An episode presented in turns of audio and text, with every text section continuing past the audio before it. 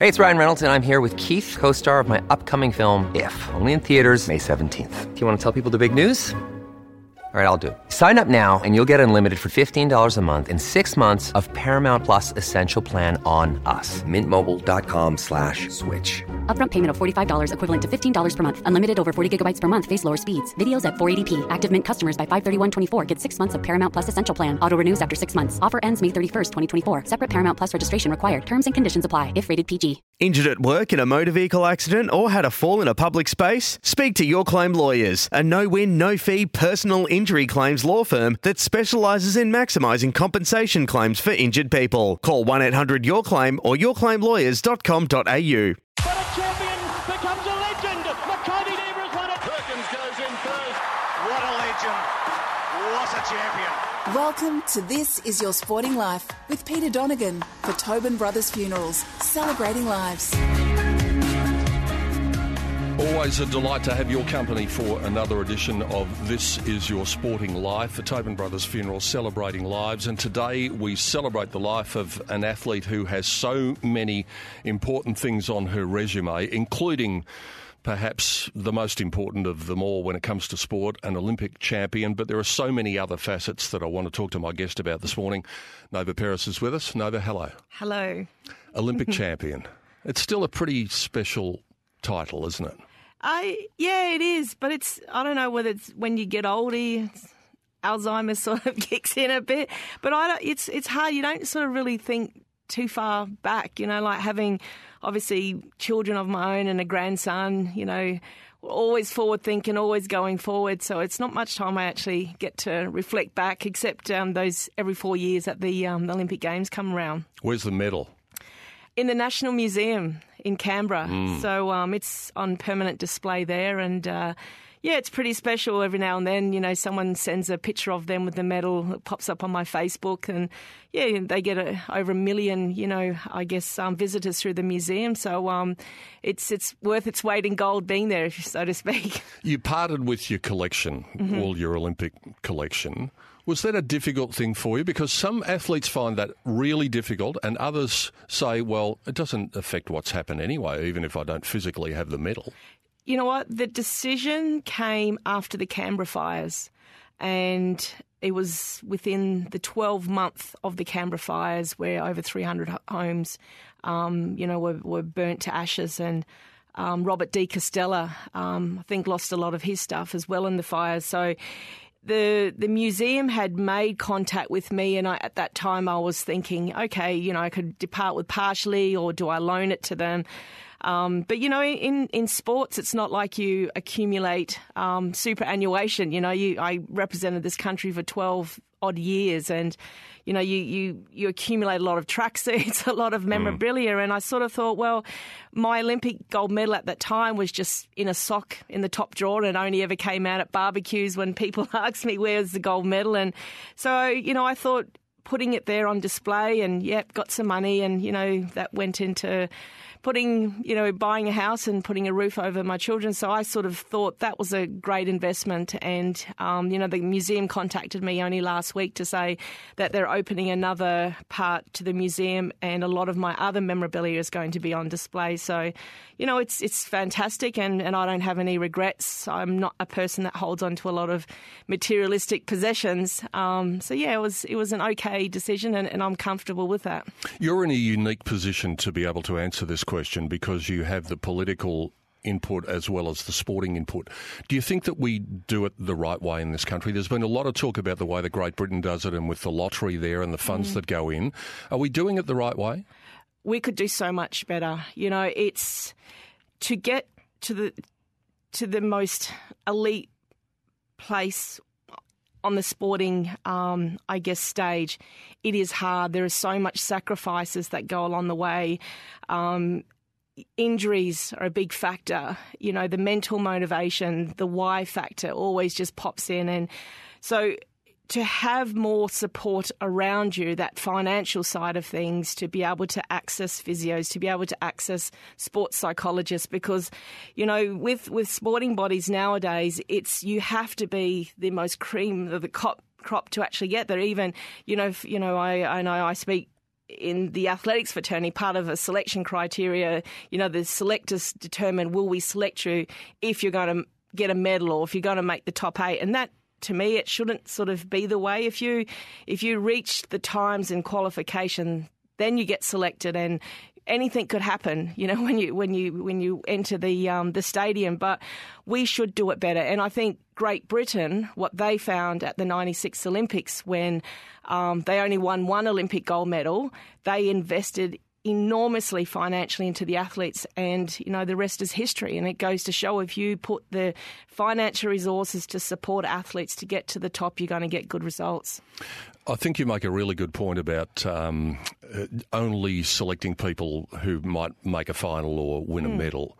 We often hear, and maybe I've been guilty as a commentator of saying this over the years, oh, well, they only got to the heat stage or they mm. only got to the semi-final stage. But if they run a PB, you know, that's that's a great achievement in itself, and people don't see that necessarily. Oh, absolutely, and and I can attest to that. You know, I made the decision after the '96 Olympics um, to switch sports um, to go chase my first childhood dream. Um, and a lot of people in the hockey fraternity, including Rick Charlesworth, was like, "I'll oh, get this bloody rubbish thought bubble out of your head. We'll see you back in Perth at the Australian Institute of Sport." And I was determined. I, I wanted to run for Australia, and you know, it wasn't a complete transition. I um, in 1994, I was training in the off season to hockey. I was training for athletics. I ran at a national championships and made the top six in Australia for the 100 and 200.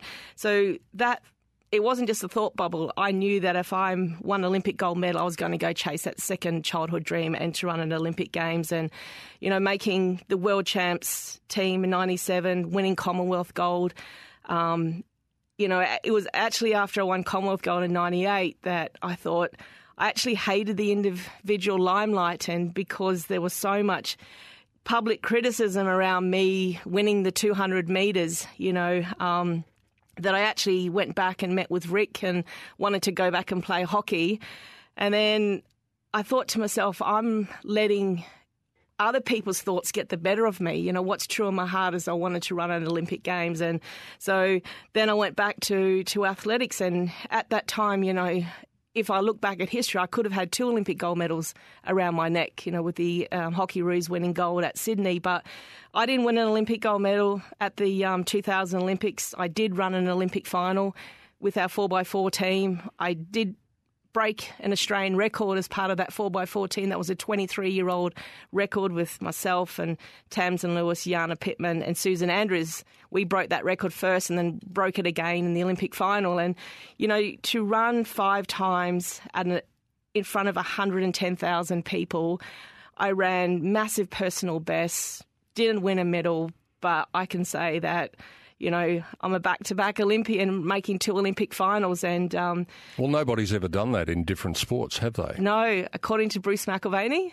oh well, he'd know. he he would know, know, and yeah. So, I mean, that's it is something you know um, pretty special, and you know, I often say to my kids, you know, if you say you can, say you can't. Either way, you're right. You know, and and you know they they're, they're talented. So many kids are talented and they don't realise how close they are to, to actually making it um, before they actually give up because they think it's too hard.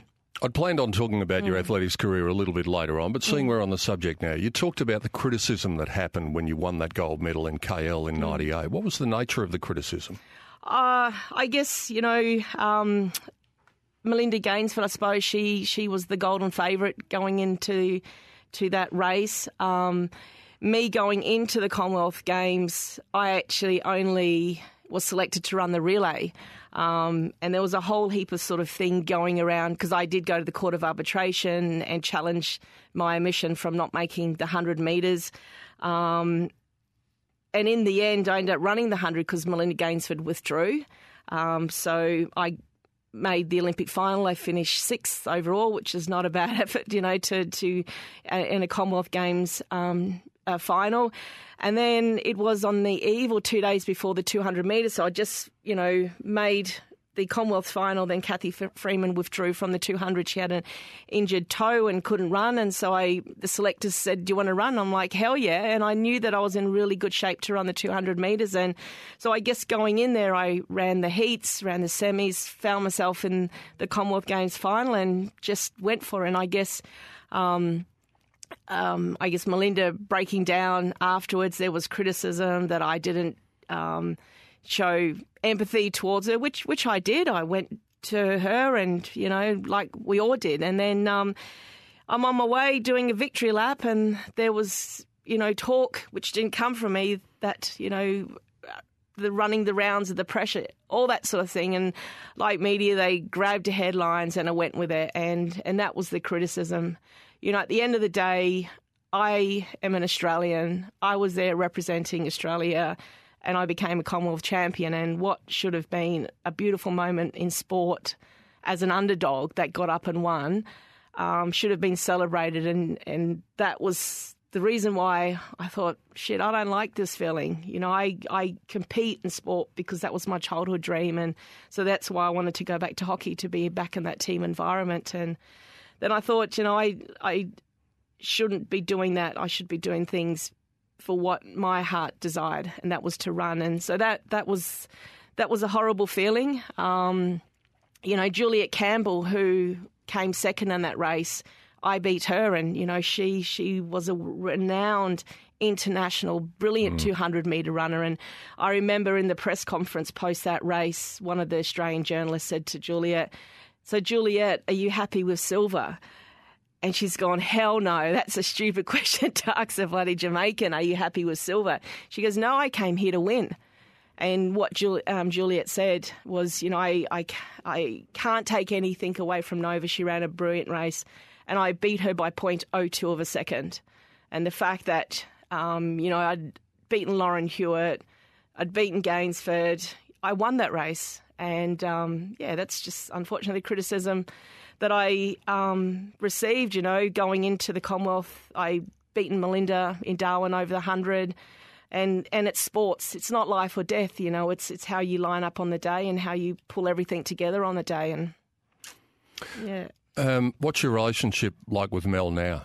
Oh, we see each other at because um, her daughter um, she runs. She's yeah, a she's a good runner. She is. She's a beautiful little runner. It's yeah. Actually, um, just watching um, her daughter on the starting blocks and the, her whole sort of how she does the little jitters, how she is exactly like you know her mum, and they say the apple doesn't fall far. And so yeah, I you know my two younger ones run at national championships as well, so we we cross paths and you know give each other the respect that we've we've always deserved, and yeah, so unfortunately, some things do happen in sport, but it's good that you know we're able to to move beyond that, and the fact that we ran an Olympic final together and. Um, share that Olympic 400, uh, sorry, Australian 400 metre record, and I can't see that being broken in, in a long, long time. Speaking of Olympians, mm. the name Peter Norman is synonymous with Olympics in this country for what he did in 1968. Now, there's an event coming up next Wednesday, in just a few days' time, that um, carries Peter Norman's name at the Victorian Sport Awards. Can you tell us a little bit about that?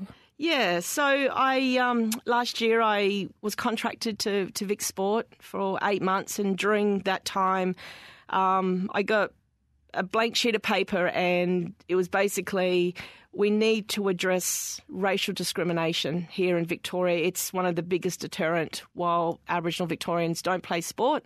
In fact, 70% of Aboriginal Victorians don't play sport, um, hence racism being a major factor. So I guess from a minority group where we're always calling out, saying, you know, let's stop racism, racism stops with us. Um, I wanted to flip it from the majority side of things and the legacy of Peter Norman was coming up, that 50 year anniversary. And I'd reached out to Matt Norman, Peter Norman's nephew, who um, is an international movie producer and produced the movie Salute, um, which came out in 2009 or 2010. And I'd reached out to him and I said, Look, you know, this um, Peter Norman's anniversary is coming up. Um, I'm thinking of producing or can you help me produce a, a clip about addressing racial discrimination in sport?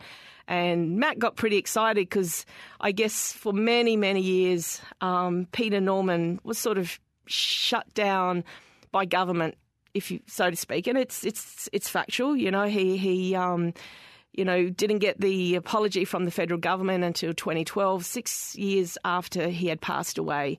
And so when I reached out to Matt, he was, you know, it was having a brain tumor removed. There was a whole heap of things, and he said, "Ring me in a month when I've had all my operations done." And a month to the day, I contacted him back. I said, "Come on, let's go. Let's let's do something good for Peter." And so um, that's what we did. We we produced co-produced a, a five minute clip, which was called "I'll Stand with You." And how that came about is also my role at Vic Sport was to also help establish Vic Sports Reconciliation Action Plan, which now they become the second peak sporting body in Australia to actually have one behind South Australia. They they got in before us, and so it was all part of that Vic Sports actions t- to do that. So we produced this beautiful five minute clip. Calling on Australians to be like Peter Norman, stand for human equality. And, you know, the fact that also what sort of prompted me to reach out to Matt was that was at the time when the Australian Olympic Committee were giving Peter Norman the AM award. And I sort of thought, gosh, we're doing this in 2018. You know, he, Peter passed away in 2006, and on October the 9th, Um, 2006, when Tommy Smith and Johnny Carlos came out to Australia, they carried his coffin. You know, they recommended to the USA Track and Field, let's proclaim this day Peter Norman Day.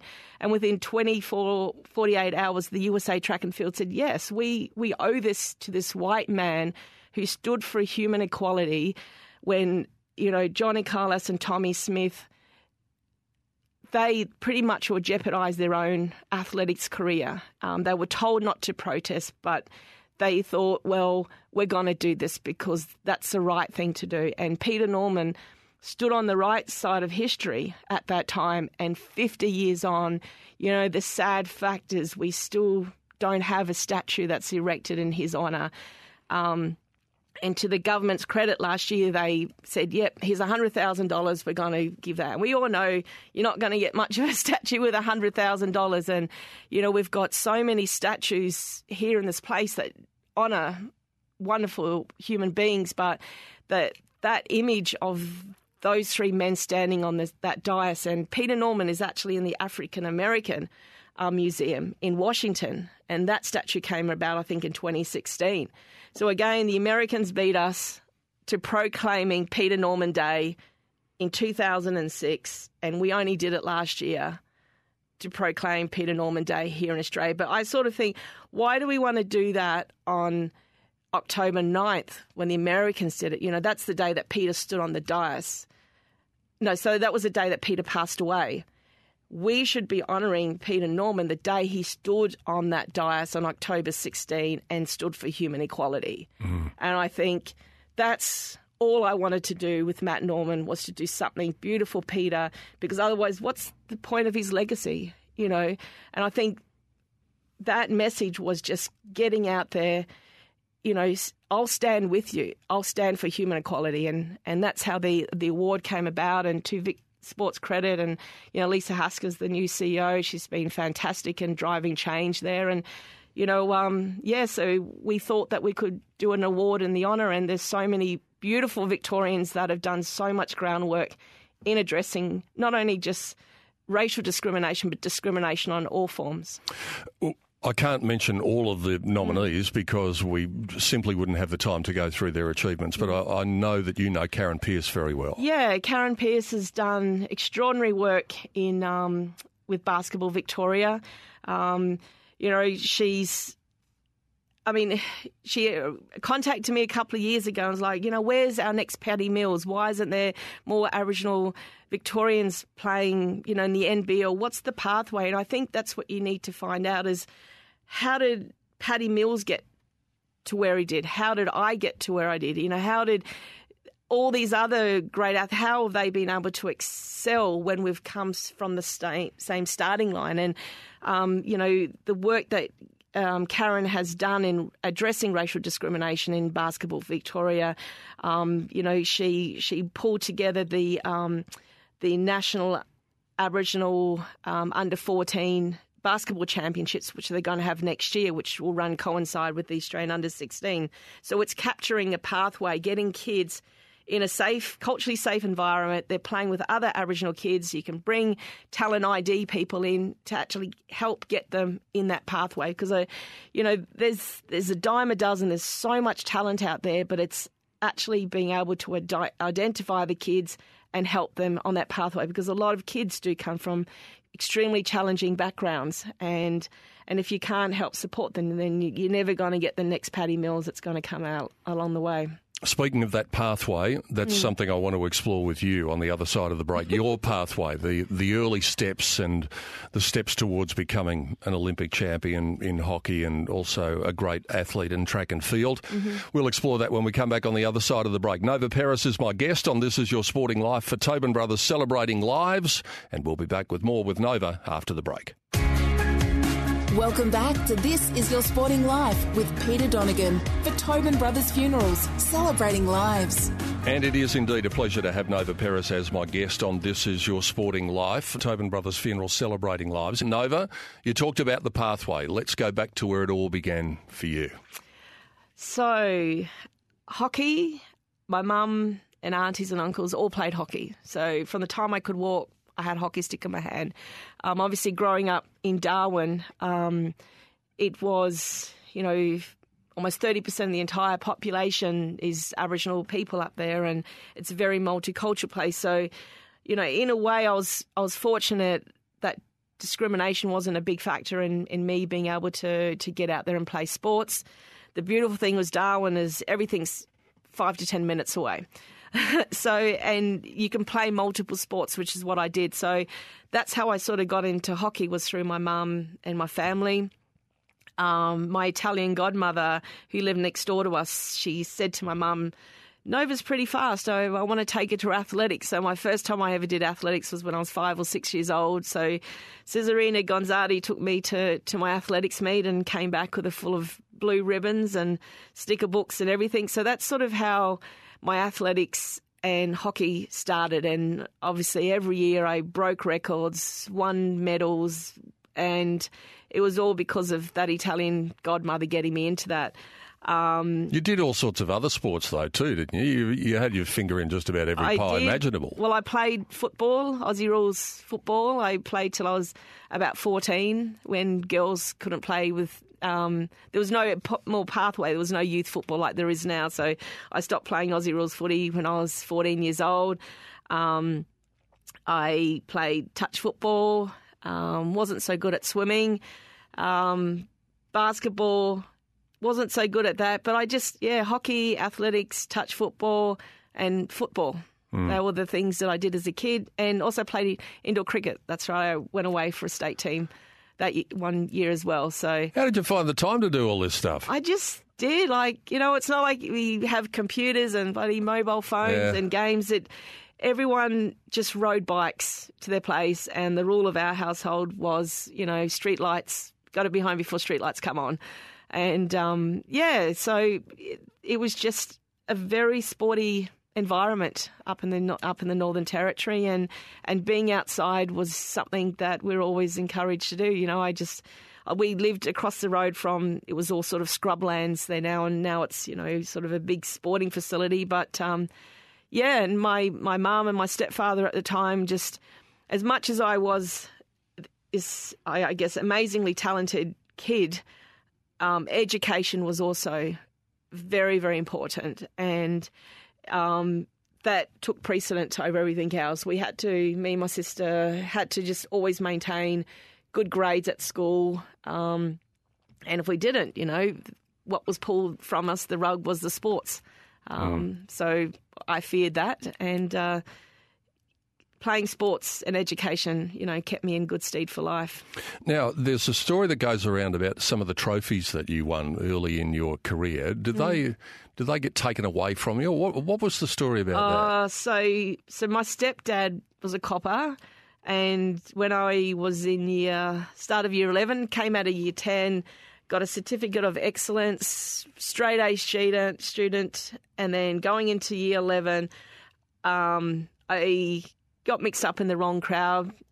Being the stepdaughter of a copper in the NT, um, yeah, he soon sort of found out that I, you know, was playing up at school, and uh, anyway, got home from school, and um, he was there, wasn't happy, so um, yeah, got a hiding, ran away from home, all of two and a half kilometres around to my grandparents' house.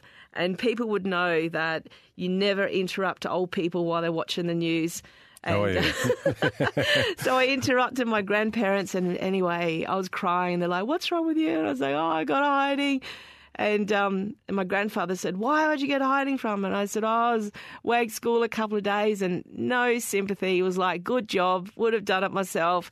And uh, anyway, so my stepdad came back, um, came round home to my grandparents' place, and he um, used, to, drive a private detective's car, and he chucked the blue light on top. So he, I felt like a real criminal for you know misbehaving at school, and um, then he came in and he had all my trophies in um, in a pillowcase, couple of pillowcases, and he just threw them on the do- on the floor and smashed quite a few of them, and and that was a turning point. It was like, you know, pull your friggin' head in. You know, school's everything. And I'd never seen my grandfather ever have a tear in his eyes. And, you know, my grandfather grew up in the Kimberleys and, you know, was a member of the Stolen Generation. It was taken from when he was six. And so I grew up on Beagle Bay and um, learned how to ride horses. So he became um, worked in the cattle, mustering cattle in the in the Kimbleys, harsh country, and you know he never really spoke about much of his childhood. And it took I've no one ever back answered your grandfather. He was he was the you know the the king of our family, so to speak.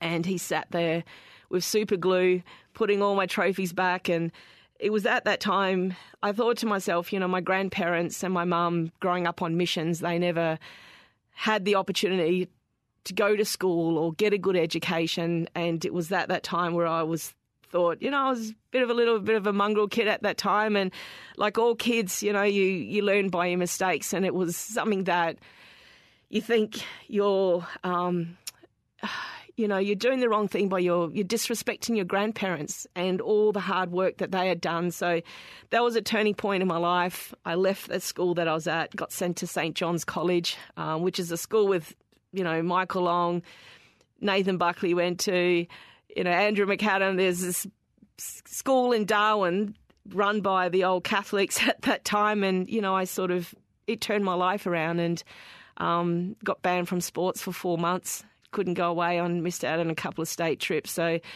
yes, that was the turning point in my life, and you know. Um, Tough love. Oh, it was tough love, and you know, I'm I'm grateful for all those years. You know, no one's ever a perfect child. Us as human beings, we're we're faulty creatures. We make mistakes and we do stupid things, and I was no exemption from that. And uh, yeah, the tough love that I had from my stepfather and my grandfather. Um, yeah, you know, I am now the eldest of God, 29 grandchildren. Nana and Granddad had 10 kids together, and yeah, so a very big family. But it was um, it was a turning point in my life. You know, it was the year that I also went on and ended up making the Australian under 16 schoolgirls. So maybe it was the, the tough love and kick up the backside I needed in life at that time. Yeah, every crowd, uh, cloud has a silver lining. We don't know it at the time, and you probably felt a bit rebellious with what happened at the instant, but you look back on it now and think, well, I could have gone one or two ways at that time. Yeah, absolutely. And, you know, I often say that to my kids now if they're whinging or carrying on, I'm like, shut your mouth. You know, you've got bloody nothing on your grandparents. and you know what? My grandmother endured, especially talking about, you know, NAIDOC week last year. Um, the theme was because of her we can. And it really made me reflect on my mum, the time that she spent on the mission of the eight years on the Tiwis, and then my grandmother for 12 years that she spent in the East Kimberleys there. So I think that sometimes when you look at the way society is now, sometimes we really need to think back and look at the the I guess the historical injustices that you know have the our mob have sort of got through, I suppose, and you know the resilience and strength that they had is what we sort of need today to sort of you know keep us moving forward. So you reach this fork in the road and you go the right path, and after getting a kick up the backside, there's still this tug of war going on, I guess, between hockey and athletics because you're good at both. Why did hockey originally win out? It won because in 1988, um, I was in the Australian under 18s at that time um, as a 17 year old, and the Australian women's hockey team came up to Darwin, and that was um, acclimatisation camp before going to the Seoul Olympics. So it was at that time that I actually got to play in a few scratch matches with the Australian hockey team that was going to Seoul. So here I was, a 17 year old girl from the Northern Territory. Um, in the Australian under 18s, got to rub shoulders with my heroes and play against them. They've gone off and won the Olympic gold medal, and there was a few of the girls, um, Elspeth Clements at the time and Jackie Pereira. There was like, if you come to Perth, come play for the mighty Pirates, and so they sort of planted that seed and things were great with the sport of hockey. There was no senior athletics whatsoever in the Northern Territory. So beyond being a 15 year old top sprinter in the NT, there was no senior athletics. So it was a relatively easy sort of decision to make.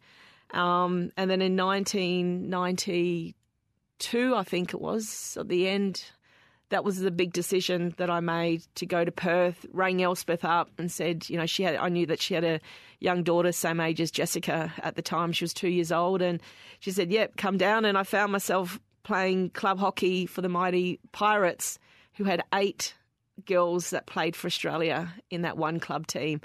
So um, for me to make that big move from Darwin to go to Perth, you know, I didn't have a scholarship at that time. It was me going down there trying to crack it and you know rocking up at the Australian Institute of, Institute of Sports asking them can I train can you give me trial and they gave me a trial for four or five weeks and um, I coped with it and then the rest is history Yeah, and that history involves 1996 in Atlanta. For those of us who were there, it was a difficult games in lots of ways because transportation was an issue and, and there were other things that went along with it. But uh, is it just nothing but sweet memories for you? Uh, it it's funny because the the Hockeyroos girls, irrespective of whatever circumstance, we could always find some sort of humour in it all, and you know, we might have gone into the accommodation when you know.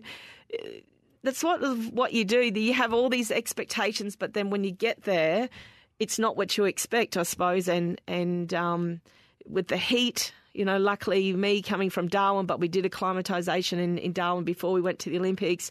The food, and I think having someone like Rick Charlesworth in your corner, you know, the guy is just a unbelievable human being. You know, five Olympics. I think one of them they didn't go because it was boycott. But during that time, he was a you know ten years in the Australian Parliament. He was a doctor. Open Sheffield cricket for Western Australia, you know, slightly an overachiever. but one of the things Rick really planted with us was to expect the unexpected always. And, you know, you can't always be so reactive to the an environment that you can't change. It's just how you mentally deal with it. And that's how we were prepared. Whatever the accommodation was, that it is it was what it was, it is what it is. And the heat, everything, we just had to um, you know, we got there, we weren't allowed to go to the opening ceremony. We were there to win an Olympic medal. So there was a whole heap of things, the sacrifices that you make. You go to the Olympics, you go there to be your best, and we were at our best and we're undefeated, you know, winning the Olympic gold medal. So um, I, I honestly believe having Rick Charlesworth, you know, people don't actually realise how much of an amazing human being that man is. Yeah, he's been a guest on this program. Yeah. One of the more fascinating chats I think I've had over the journey talking to Rick. Mm. You mentioned you couldn't go to the opening ceremony. I suppose you sat there and you watched it and you saw that moment with Ali lighting the flame. Yeah. Probably thought, gee, I, I would have loved to have been there just to see that. Oh, most definitely. You know, and we did. We watched it from the common room, and half of us were sort of thinking, "Oh, we could have been there. We could have sat in the ground." And yeah, but I, I guess in the overall scheme of things, like to walk away with that Olympic gold medal was just was you know that's that's every little girl's, I guess, every sports person's fairy tale. Mm. And you know, I remember when we did get to the Olympics, we had to do this. Um, like a sports psych, psych session where we had to write down the front page of the news for our Olympic journey. And we'd all written things like um, the Hockeyroos, you know, brings home gold for Australia and things like that. So we were all pumped up talking about it. And then Rick Charles was like, "Radio, screw it up, chuck in the in the bin." And we're like, "What? What? Why can't we put it up?" He said, "Well, you can't get to that if you don't win every single game. Mm. So whilst you've got your, you know, your eyes on the end game, you've got to go through the process. And I think that's how we sort of conditioned us um, was to to go through the process. You know, seventy minutes of hockey, but being able to to break that down. Um, and you know the the amount of work that we would spend um, on, you know, if if they were to score a goal, how did that goal result? who was the weakest link along the way. And so that's that's you know we every individual was the weakest link, and yeah. Didn't you famously once say something like, um, "You win the gold medals with the preparation and everything that goes along with it, and then you actually just turn up on the day and collect them"? My son said that. Okay. yeah. So Jack, Jack, he's he's fifteen. He's won through oh four national titles. And when he won his first national title in the 400 in 2017, I knew what he was going to run. And I just had to keep saying to him, Jack, this is what you're going to run. And he said, How do you know? Because I'm I coach him. I'm down the track. I he, you know, he was doing my Olympic program. He still does in my Olympic program. So you know, there's an old saying: if it ain't broke, don't try and fix it. And um, when he won that that title, and I was like, Jack, put up on your Instagram, put stories up. And he's such a real modest kid. He, he, he was like, oh, it's all right, mum, I'll just do this one pick. And I'm like, son, your journey was five months in preparation to run at that time 51 seconds as a 13 year old. And he said, yeah, I know, but all the time that I was training, mum, he said, I won my Olympic gold medal. I'm not my Olympic gold medal. I won my gold medal. I just picked it up today. Mm. Great expression. You know, yeah, really and, and he um and that's sort of just how he sort of feels. He he loves the adrenaline of, of training and then going into competitions and um, he's actually with the St Kilda um, Next Generation Academy in their elite academy. Um, so there there'll be time in Jack's life where he might he possibly have to to choose if you know he could be good enough to play AFL, mm. but um, yeah, the sport of athletics. He he won the 200 last year at the uh, Australian All Schools by four four and a half five meters. Um, ran a you know unbelievable time um, in in the headwind and and also in the conditions in the rain up in Cairns. Um, and unfortunately, two days later, he injured himself. He tore his tendon. So now I sort of said to him, Jack, that's your body just saying to you, you just need a rest, son. You know, you're playing elite sports from the time he was 12 up until now, and boys in particular. It's sports, sports, sports. Mm. Um, but yeah, so he's he's um, having a rest. Good oh, recovery. Well, if he's got to make the choice, there's probably someone that he could ask about making a choice in sport who's not too far away from him. Yeah. Uh, when we come back on the other side of the break, yep. we'll go from hockey to athletics. Yep. And the transition that took you to the Commonwealth Games and, of mm-hmm. course, the Sydney Olympics. Nova Peris is my guest on This Is Your Sporting Life for Tobin Brothers Funeral, celebrating lives. More after the break. Welcome back to This Is Your Sporting Life with Peter Donegan for Tobin Brothers Funerals, celebrating lives. Nova Peris is my guest on This Is Your Sporting Life for Tobin Brothers Funeral Celebrating Lives. Nova, um, you've had a few bases over the years. You talked about the journey beginning in the Northern Territory, but you lived in the United States, you lived on the Sunshine Coast, you were down here in Melbourne for a while. So you've seen a bit of the place, you've seen a bit of the world. I have. Actually, I went from Darwin to Perth. I was based there for four or five years, then went from there to Melbourne after hockey moved here, and then I lived partially in Melbourne in America, and then leading up to the Sydney Olympics, I moved to Sydney. But prior to all of that, even before my journey started, I was you're correct. I was living um, in the Gold Coast. And then lived in Canberra not long ago, then went back to Broome a few years ago and travelled to 50 odd countries with my sport. So, seen a fair bit of um, the countryside. So when the transition Hmm. is in place, you're going Mm-hmm. from hockey to athletics, and you spend some time down here, as you said.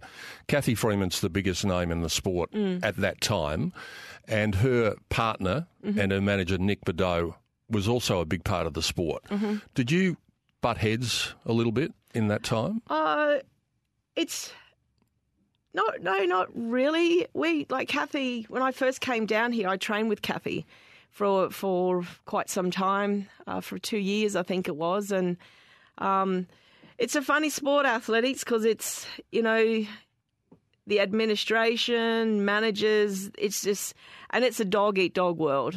It's you know everyone's you know trying to be the best and um, even though the time that I spent with Cathy, which is unbelievable to actually train with someone of her caliber, I was training with her when she won her um, uh, 97 world title in the 400 meters. So, um, yeah, I, I guess it was just a difficult time when um, Cathy was going through her her split um, with Nick. But um, yeah, we, you know, she's very good friends with my sister. I I see Cathy. We we cross paths quite a lot, but it's it's like uh, also like with my Hockeyroo teammates. You know, you you achieve the ultimate with 15 other girls and there's a whole coaching fraternity that's wrapped around you.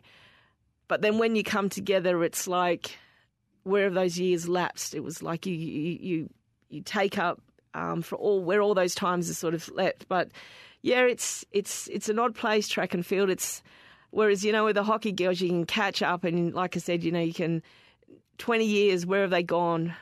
But they're your best mates for life, um, and especially in that team environment because, you know, like I said, you know you're as you're as strong as your weakest link in the team sport, and you need everyone to pull together and gel together on that any given day. But yeah, in the sport of track and field, it's it's it's an odd one. You know, even like you, you talk about Johnny Carlos and, and Tommie Smith, then how their friendship. I don't know that you just it's just the perception. It's not the perception. It's you form a perception of the things that you you hear. Um, yeah, but you know, like going back to the Sydney Olympics, you know, the two things that were my biggest memories was Jai Taurima in that long jump, winning the silver medal was just unbelievable. And you know, Cathy Freeman, she she had the weight of a nation that day. Um, and you know, before she ran, I braided her hair. We sat at the track, and you just they're, they're the small little things that we see behind the scenes, and um, that the public never see. You know, with the carrying the weight of the nation. I think that you know you, you see a lot of young athletes nowadays that weren't even born back in that, but who are your, your heroes, or Cathy Freeman, or whoever it may be, and yeah, so you know her her legacy would just live on forever and a day. I reckon that great Mm. shot of her when she won and she collapsed to the track, that was the shot of someone who had exactly what you're talking about the weight of the nation. Mm. And just at that moment, it was lifted off her shoulders. Absolutely. And I think, you know, you, you couldn't have captured it any better. The fact that she wore, you know, the spacesuit when when she ran and just the relief of her pulling the hood off, unzipping it, sitting in, and then, you know, the the girls who she raced against came over to her to congratulate. It's it wasn't a euphoric um, fist pump in the air after she ran. It was just what a relief, everything, and yeah, it it it was beautiful, and to see her celebrate after and get on that die was, was just was unbelievable. What about for you? You've won the gold medal in Atlanta. You Mm. represent your nation in a final in Sydney, doing something or something that nobody's ever done before. Mm. What about the progression after Sydney? Was it a bit of a come down because of the high, the euphoria that was the Sydney Olympics in front of your home crowd? Um, Yes, massively, um, because there was so much build up to it. And then the following year, I ran at the um, at the World Champs in Edmonton. And when I ran at the time, I was, I think, 10, 11 weeks pregnant for my daughter, Destiny.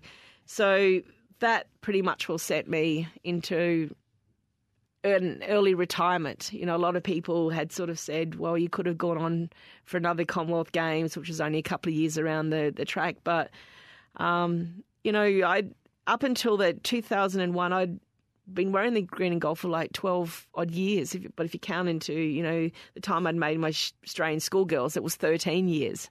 Um, and I was 31 at the time. And so for me, it was okay, what next? Life after sport. Um, had Destiny and Jack, they were 20 months apart.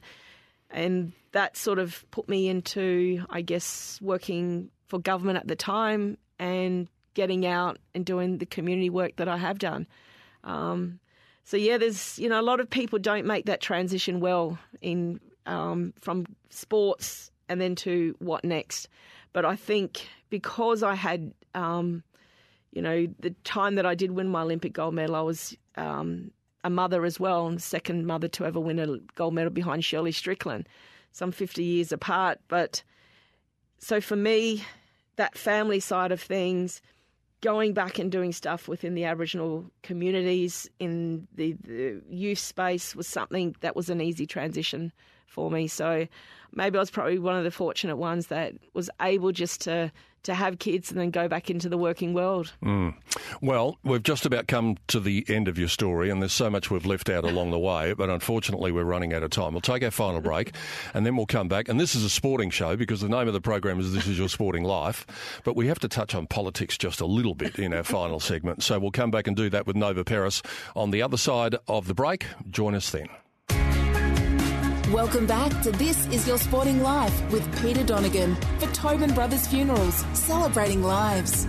Our final segment with Nova Peris on This Is Your Sporting Life for Tobin Brothers Funeral Celebrating Lives. I don't really want to talk politics on a sporting show, but I suppose we've got to. Did it sit well with you? Was politics something that sat on your shoulders or was it thrust upon you? Um, I guess being an elite Aboriginal sporting person with a profile, whether you like it or not, you become political. You know, you're always asked about the political landscape of Aboriginal affairs. And so I remember even after I'd run my second round at the Sydney Olympics of the 400, progressed through the semis, a reporter had shoved a microphone and said, So what's um, life after sport? Where's that going to take you? Politics? I'm like, what the hell are you asking? Am I going to go into politics? You know, whilst I'm running at the bloody Sydney Olympics, and at that stage, um, yeah, because I'd been, I guess, you know, when I carried the Olympic flame out at Uluru, there was a political statement there. I didn't wear shoes because not only a sign of respect for my ancestors, but it was also a time in my life where I could be a voice and address the disadvantage that Aboriginal, um, the face of remote communities where there's so much disadvantage there. A bit like, um, you know, the stance that Michael Long has taken and used his voice to to shine a light on the levels of disadvantage amongst Aboriginal people in this country. So, whether you liked it or not, that's where my life was sort of going at the time. Whether I liked to know it, that's where my life was going. So for me to get a tap on my shoulder and ask, would I serve? And it's not very often a prime minister would tap you on the shoulder and say, "Will you serve?" And that's the way I looked at it. And there had never been an Aboriginal woman in federal parliament. There had never been an Aboriginal person for the Australian Labor Party in parliament. So there were there were factors there, and I thought, if I don't do it, who's going to be the first? So that's why I said yes. And at the time, it I was there was two weeks where it was uh, no point of return, and I got to the stage and I was thinking, shit, what have I got myself into? And you know, my from the time the announcement was in January to September, it was nine months of campaigning and as a Cyclone Tracy Category 5 survivor, every day I thought I was in a Category 6 cyclone because it, it, it was horrible, you know. You know, there's that's what people do. They they want to throw mud at you and hope it sticks. And so I had to bear that. And and I think being a um, an elite sports person helped me get through that.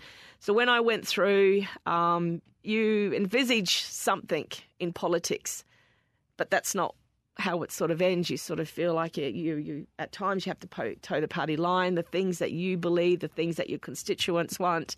That's not what happens in Parliament. And I struggled um, with the family side of things. It was hard for me as a, as a mother. You know, I had my son down here at boarding school who was a 12 year old, you know, young Aboriginal boy. I had a daughter who was at boarding school in Sydney. I had my husband in Darwin. My grandson was living with us. And so I just felt my the umbilical cord for all my family was spread all over the countryside. Not to mention, you know, the racial discrimination and the vile attacks that I had every week.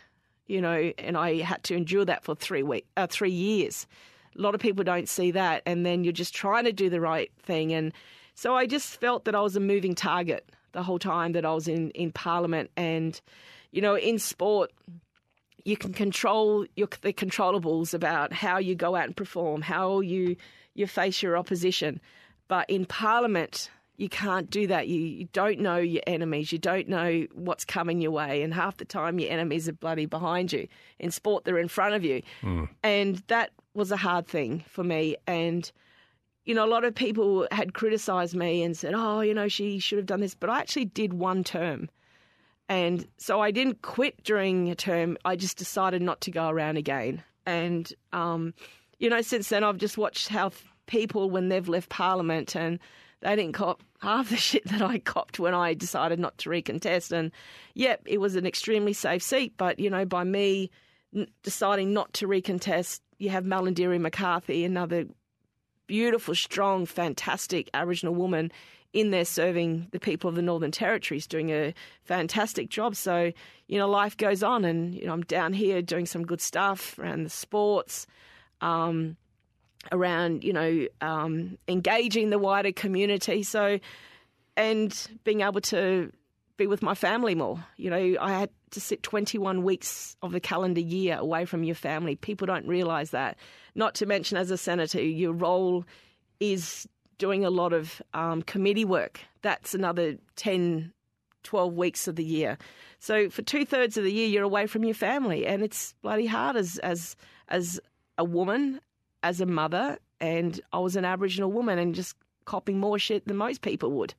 So, um, yeah, that was my short three year stint in Parliament. Um, Now, can Yeah. can I just apply some um, rules of the Senate? Because Mm. I'm going to ask you two questions, and the President of the Senate would allow you a certain amount of time, and we've only got a certain amount of time. Yeah. So, can I get the the political answer on a couple of questions? Do you reckon that most people are in politics for the right reasons, or are they? Is there a majority who are in it only to serve themselves? I think a bit of both. Like I, I copped a lot of crap because I wasn't part of a rank and file system. So when you go into politics, you, whether you're out of uni, then you're a staffer, and you sort of end up that way. In, and I sort of found uh, people that would in the areas sort of almost didn't have a lot of lived life experience and I I thought that me having such a lived life experience would put me in a really good position because I understood the real lived experience of the landscape of the Australian people.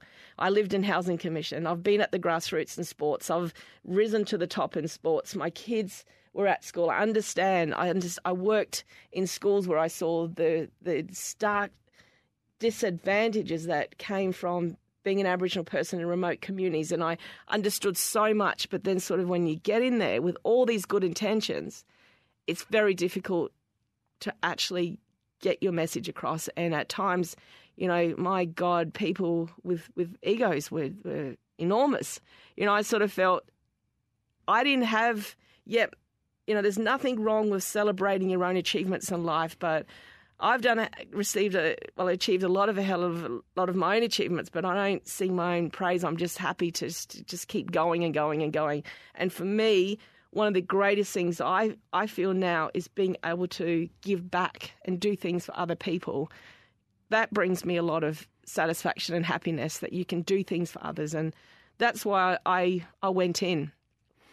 Supplementary question Mm. uh, for the former senator. Um, with regard, this is probably a mix of politics and sport.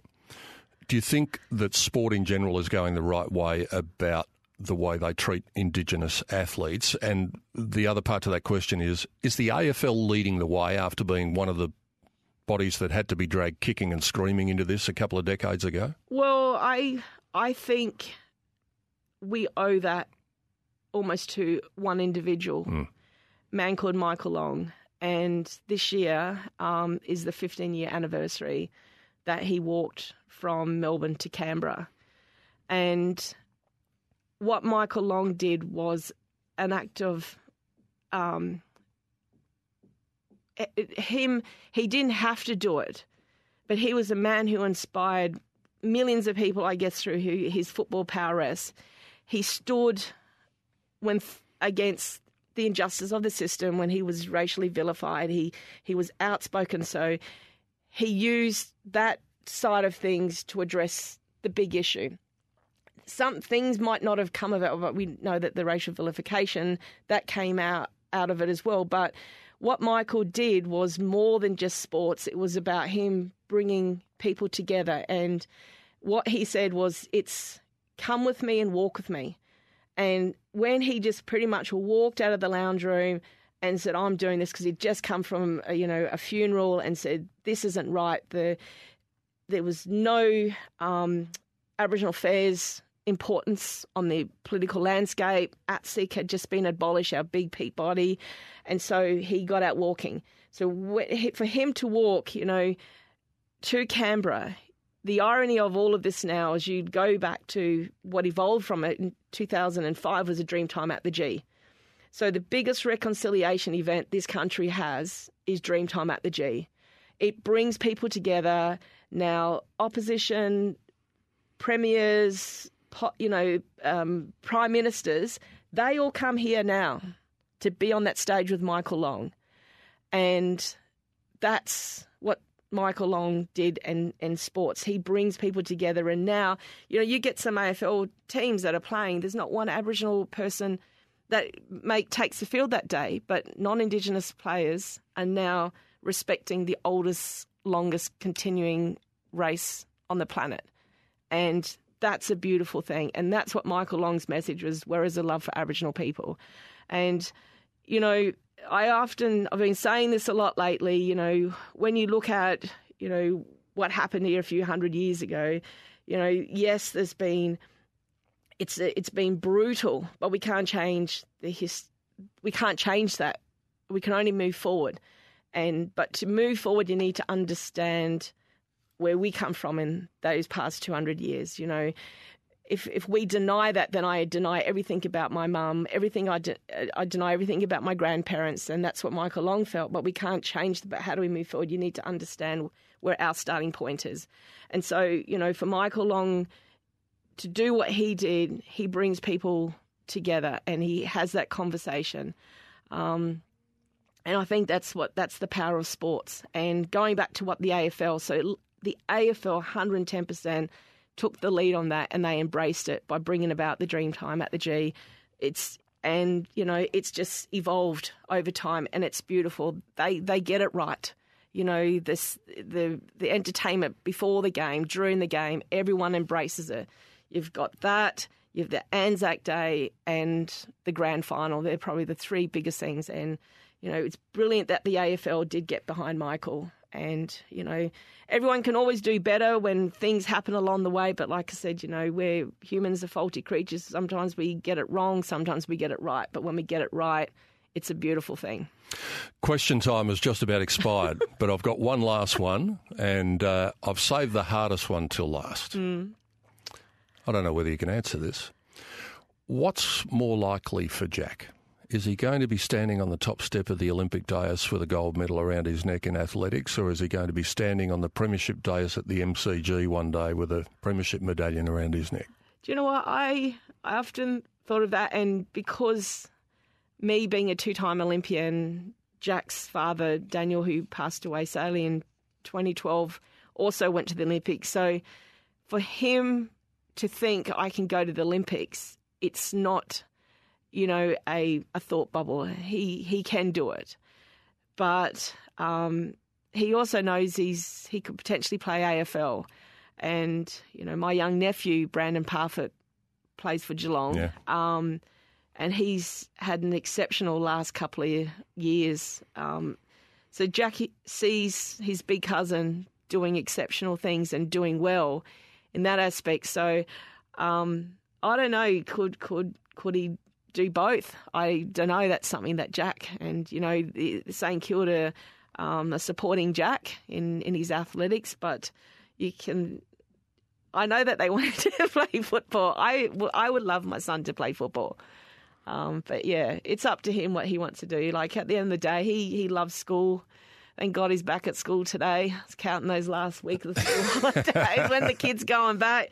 But yeah, he's he's a he's a good student. He's a good kid, and you know he's like I said, he's broken a number of Victorian records now and doing some exceptional things. But it's it's his dream. I'll just support whatever he wants to do. A very diplomatic answer and a good way to end. Enjoy the night on Wednesday night with the Peter Norman Award. It's a very special night in sport in this state and in this mm-hmm. country.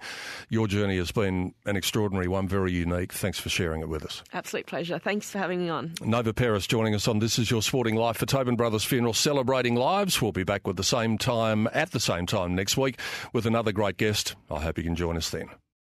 Sometimes needing new tyres can catch us by surprise. That's why Tyre Power gives you the power of zip pay and zip money. You can get what you need now, get back on the road safely, and pay for it later. Terms and conditions apply. So visit tyrepower.com.au or call 13 21 91.